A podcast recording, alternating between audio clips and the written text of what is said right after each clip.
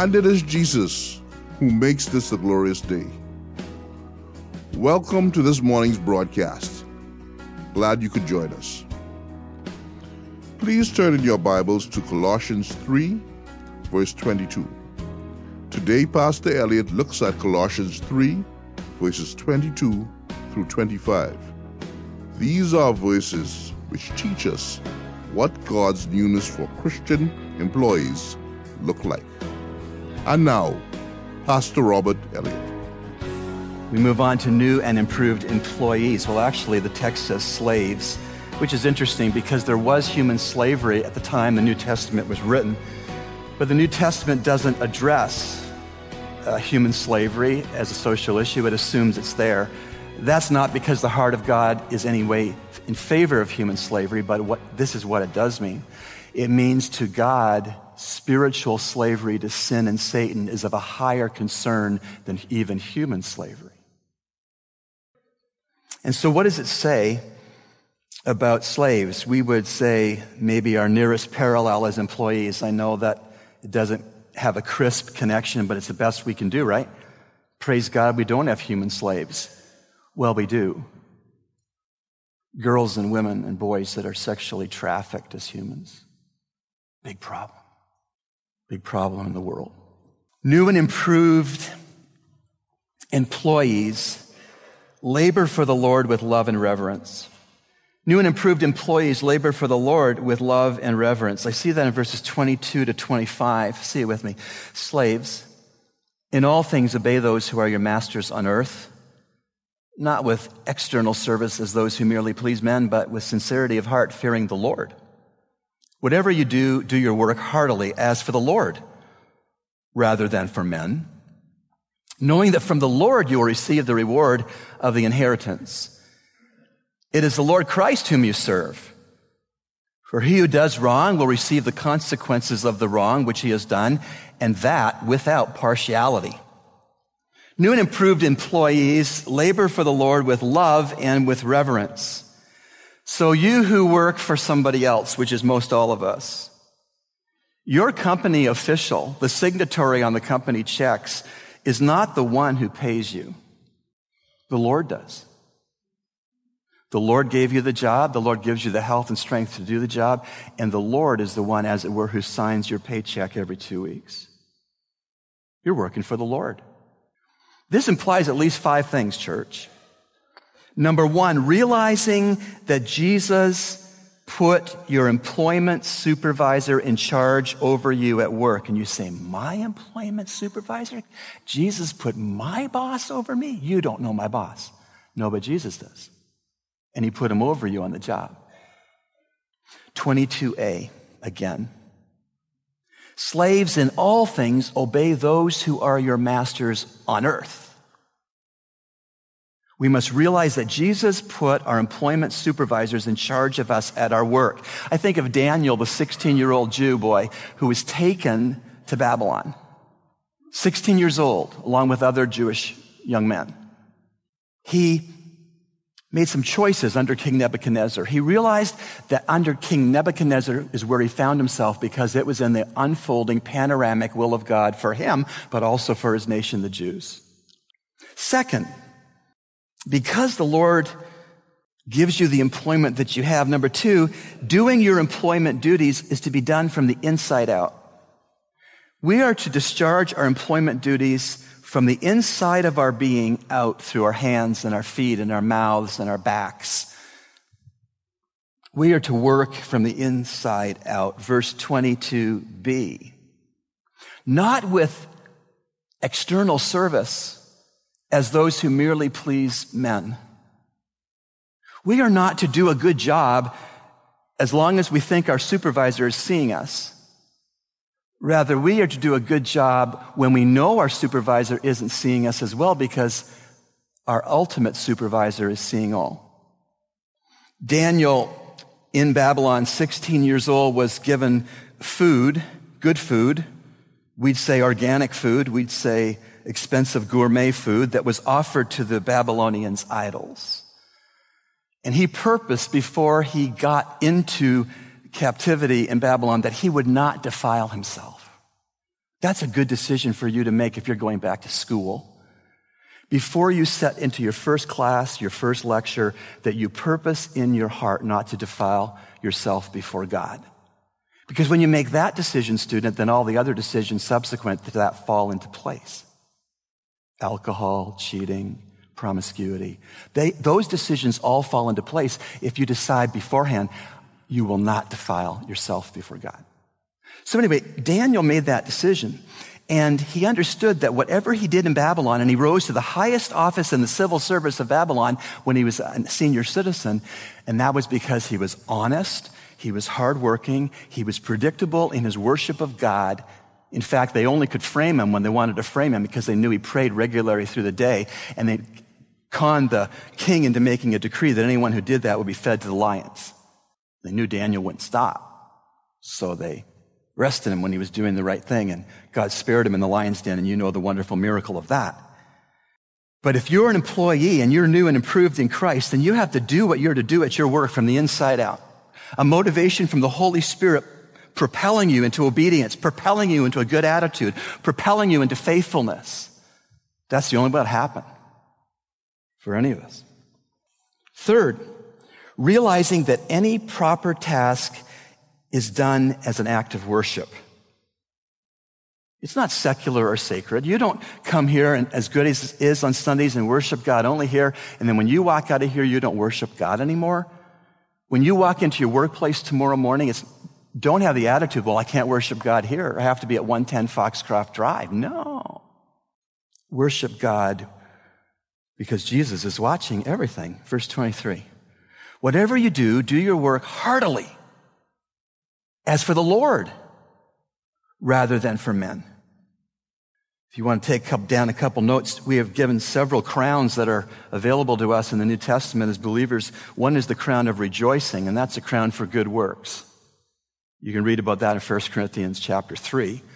Another crown is the crown incorruptible, which is the crown of faithfully running the race, which is 1 Corinthians chapter 9. And believers who realize that when they do their tasks at their workplace, they're really worshiping Jesus because he's watching, are in line for a crown of righteousness and a crown incorruptible.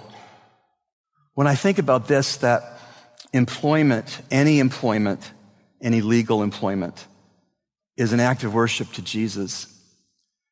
I think of a Chinese brother we had speak at the last church I pastored in Canada. He was interred in a Chinese concentration camp because of his faith in Jesus Christ, and he was released uh, a man in his 70s. And when he was free enough, he came to our church and he talked about the experience in prison. And his job in this prison was to clean out the human waste cesspool. And the only way he could do that was to wade into the pool with the effluent about this high every day. And he said with a beaming joy that only Jesus can give, that was the best job I ever had in the concentration camp because I could go and worship the Lord. No one wanted to be around the cesspool. And he said, I sang in the cesspool every day I worked. And my favorite hymn to sing was, I come to the garden alone. New and improved employees understand that their job is an avenue where they can worship Christ.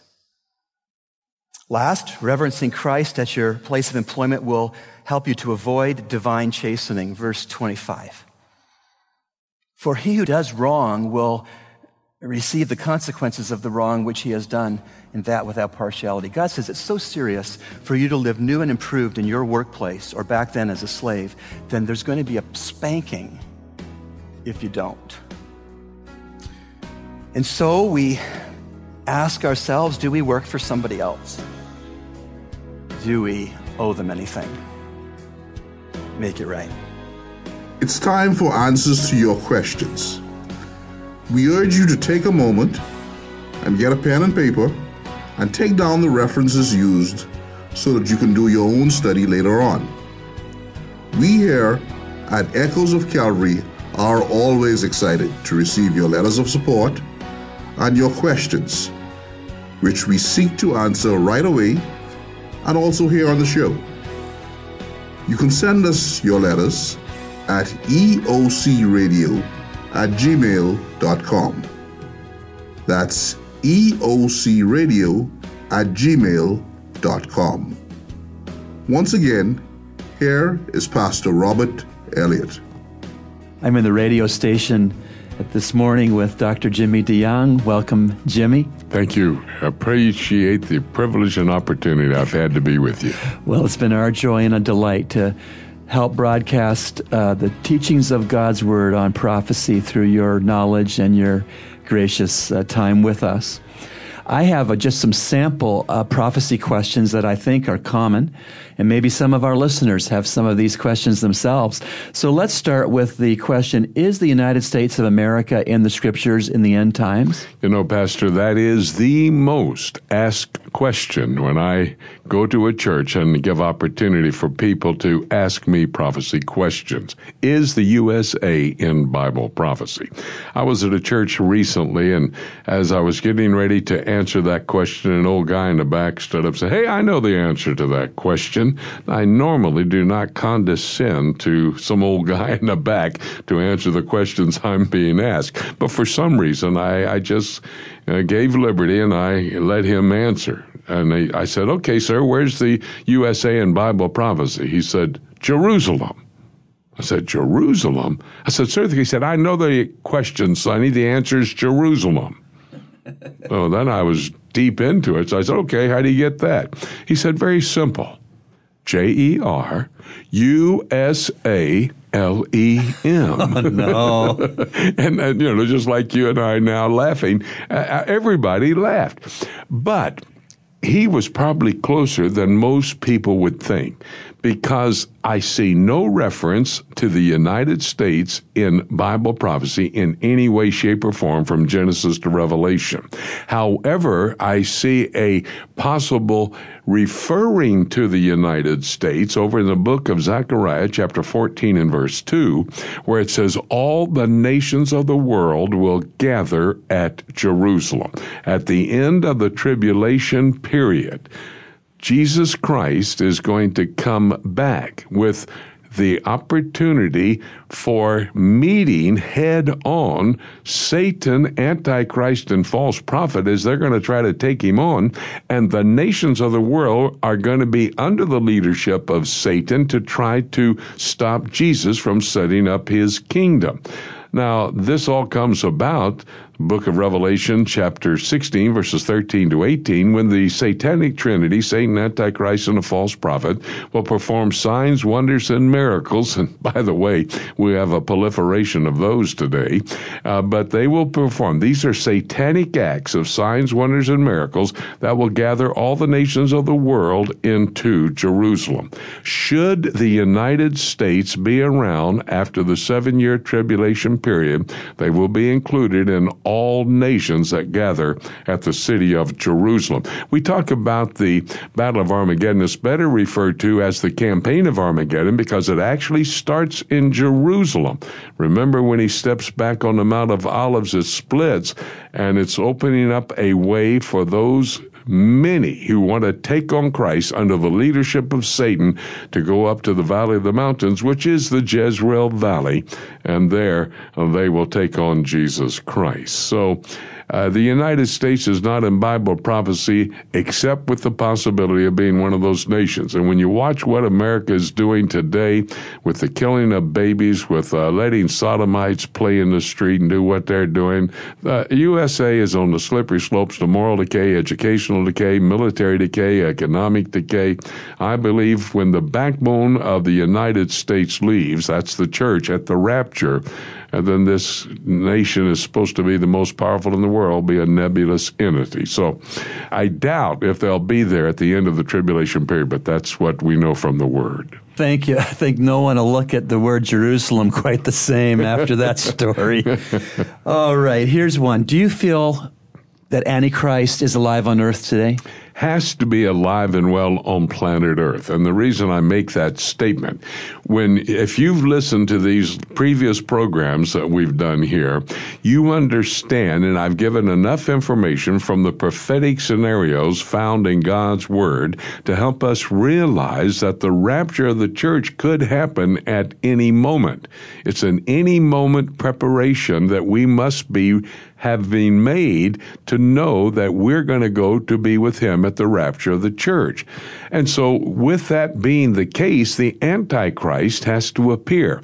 You see, there's three things that happen after the rapture of the church, before the tribulation begins. Daniel chapter 7, verse 7, the ten horns, which is defined in verses 23 and 24 of Daniel 7 as the revived Roman Empire.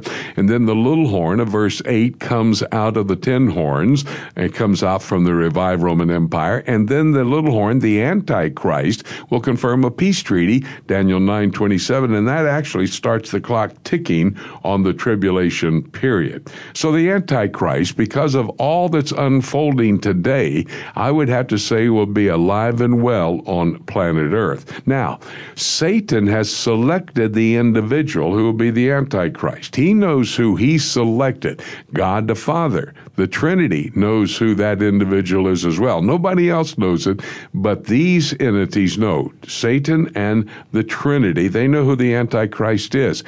But the activities of Satan energizing the Antichrist does not resurrect him from the dead. So if such individual's been selected by Satan dies, he can't resurrect him. So then he has another one in the wings he'll put in place.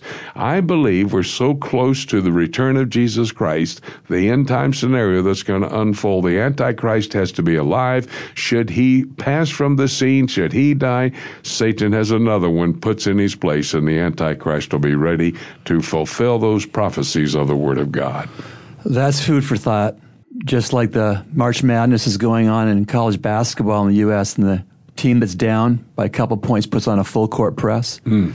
The Church of Jesus Christ needs to put on a full court press. Absolutely. In these latter days of the church age. Now, the question for you, Dr. DeYoung uh, will there be a second chance to trust Jesus Christ as Lord and Savior after the church is raptured? Not too long ago, there was a series of novels that were put out. And it seemed to, when you read these novels, and remember, a novel is fictional. It's not where you get your doctrine from. You get your doctrine on all aspects of Christianity from the Word of God. And it seemed these novels seemed to indicate you would have a second chance if you didn't receive Christ before the rapture of the church. When you go over to Second Thessalonians chapter 2 verses 11 and 12, it talks about those who rejected the love of God that they might be saved. For those who have rejected the love of the truth that God shall give them eternal life, they shall be sent a delusion. They shall be sent something that's going to block out their thinking, and they're not going to be able to receive Jesus Christ if they've rejected the truth. And that's before the rapture, because in the context of Second Thessalonians 2, we're talking about the rapture and then the Antichrist coming on the scene, which is establishing that tribulation period. But I think that, that we must understand there are three steps, not only rejecting before the rapture. First of all, you've got to hear the gospel. That's the first step. And how shall they hear unless one go? And we must, you mentioned it, put on that full court press right now because the rapture is so close to get out there and win people to Jesus Christ. So if someone has heard the gospel message, that gives them an opportunity to receive Christ. But once they've heard it, they have to understand it. I believe that's the second step. You hear it, you understand it. Then, if you reject Jesus Christ, I believe the Bible teaches without hesitation there is no such thing as a second chance. Therefore, my dear friend, if you've heard the gospel and you've understood the gospel and you've rejected it, don't think you're going to get over there in the tribulation period when you see all of that unfolding, which the Bible talked about, and said, okay, now I believe it. No, it's going to be too late if you've heard it, understood it, and rejected it. May we take that truth to heart. Last question for this broadcast, uh, Dr. DeYoung. When I entered the ministry, I thought I'd have to defend the Bible with people who were pagans, who were not saved. But I've come to find out in pastoring in Canada and then in the United States and here in the Bahamas that sometimes it's people who claim to be Christians that are biblically illiterate. And one of the topics I've run across in their illiteracy is the notion of a literal hell. Some say, This is my hell here and now. Others say, uh, God is too loving to send anybody to hell. What do the scriptures say about hell? Let's take that thought God is too loving. What happens at the great white throne judgment, and that's chapter 20 of Revelation, verses 11 to 15, is that those who have rejected Jesus Christ, their name has been blotted out of the book of life. And by the way, that's a, an exciting thought. I believe Revelation chapter 3 says everybody's name is in the book of life in eternity past. The only way that name will be blotted out is if you reject Jesus Christ. And so, in somebody, if they're going to appear there at the great white throne judgment, they appear there because of what they did, not because of God being a mean God, not because of Jesus Christ, who is the judge at the great white throne judgment, wanting to harm somebody, but they made a decision, a willful decision. I don't want to receive Jesus Christ. Their name was blotted out of the book of life. They stand there. The Lord opens the book of life. Their name's not there. And then he sentences them. He actually is simply conforming to their will. You see, they didn't want to receive him. They don't want to go to heaven as promised in the Word of God. And so he's just following through. He's exercising the opportunity to help them receive what they wanted. That's number one. And he does cast them into the lake of fire. That's exactly what it says. By the way, Matthew uh, chapter 25 and verses 40 and following says the lake of fire, hell itself, was only prepared for Satan and his demons, evil angels, and those people who want to reject him. It wasn't prepared for everybody. It was prepared for those who want to go there, who, because of their rejection of what God has offered and the free gift of eternal life, they go there. But when you think about hell itself, what did Jesus Christ say about it? Well, he said more about hell than he talked about heaven. I can guarantee you that 10 times 10 times more about hell than teaching about heaven. That's what Jesus did in his three and a half years of ministry. Over in the book of Mark in chapter 9, he says, Look, you don't want to go there. It's a place where the worm dieth not, the fire is not quenched. That's the words of Jesus. That's not my words. That's the word of Jesus Christ where the worm dieth not and the fire is not quenched. In fact, he said, Look, if your hand's going to offend thee and cause you to go to hell, cut it off. If your foot's going to offend thee, take an axe and chop it off. If your eye's going to offend it, reach into your eye socket and pull it out and throw it in the dirt of the ground. It would be much better for you to go through life maimed like that than to enter in the place where the worm dieth not and the fire is not quenched. You see, Jesus Christ went to the cross. He went to the cross to be the ultimate sacrifice because a sacrifice, a shedding of blood, had to be done to make us pure. We could not keep what the Lord set down as the standard so we could walk into heaven. And he said, if you reject that, see, God the Father set the standard. I didn't set the standard. Pastor didn't set the standard. He said it. But then he so loved the world, he sent his only begotten Son, that whomsoever will believe in him should not perish. What do you think that's talking about? Going to hell? Not perish, but receive him as Lord and Savior. Mm-hmm. He's done everything for us. And if you reject it of your own free will, you will go to hell. That's an absolute. May we take it to heart. If we do not know Christ as Lord and Savior, as a listener this morning, may we run to Him and not away from Him. And if we know Him as our Lord and Savior, may we become vocal about the gospel, knowing that the time is short. Dr. DeYoung, I've just been so blessed to be with you these days through our conference and now in the studio. Thank you so much for coming to the Bahamas. What a joy it's been been to me to be able to be here with you and share with your dear people. They were so gracious to us. You've been so gracious to us as well. Let me just say this final thought. We've been talking about Bible prophecy. We've given you indication that God's word is projecting that there's going to be a return of Jesus Christ. And it looks like the next event, without any prophecy that has to be fulfilled, the next event, the rapture, could happen at any moment. In fact, having said that, there's only one thing left for me to say. Let's keep looking up until he comes and make sure you're prepared for that time. That's great. Dr. DeYoung, would you pray with our listeners as we close this broadcast? What a joy to be with brothers and sisters in Christ here in Nassau. And what a privilege it's been to open the prophetic Word of God and teach them.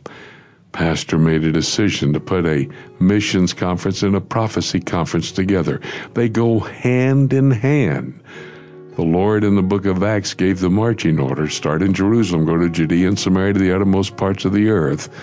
And they did that because they were knowledgeable of the fact that he could come. As they were watching him go into heaven, they were told, Why stand you here gazing into heaven as he's gone? So he's going to come again one day. They went out and turned the world upside down. And that's the privilege we've had of teaching these dear people here at Calvary Bible. But you've been listening to the broadcast. Dear Father, pray that these listening will appropriate these truths from your word. Mm-hmm. Come to know Christ as Lord and Savior. Be prepared for that next event, the rapture. But then live pure in light of that knowledge of the soon coming of Christ and be productive yes. until He does come. Thy precious name we pray with thanksgiving. Amen. Amen. You've been listening to Echoes of Calvary, a radio ministry of Calvary Bible Church, Nassau, Bahamas. Our morning worship services are at 8 a.m. and 11 a.m. in our sanctuary located on Collins Avenue. We encourage you to join us. Feel free to write us at eocradio at gmail.com. That's eocradio at gmail.com or P.O. Box N1684 Nassau, Bahamas. And remember, everyone needs a Savior.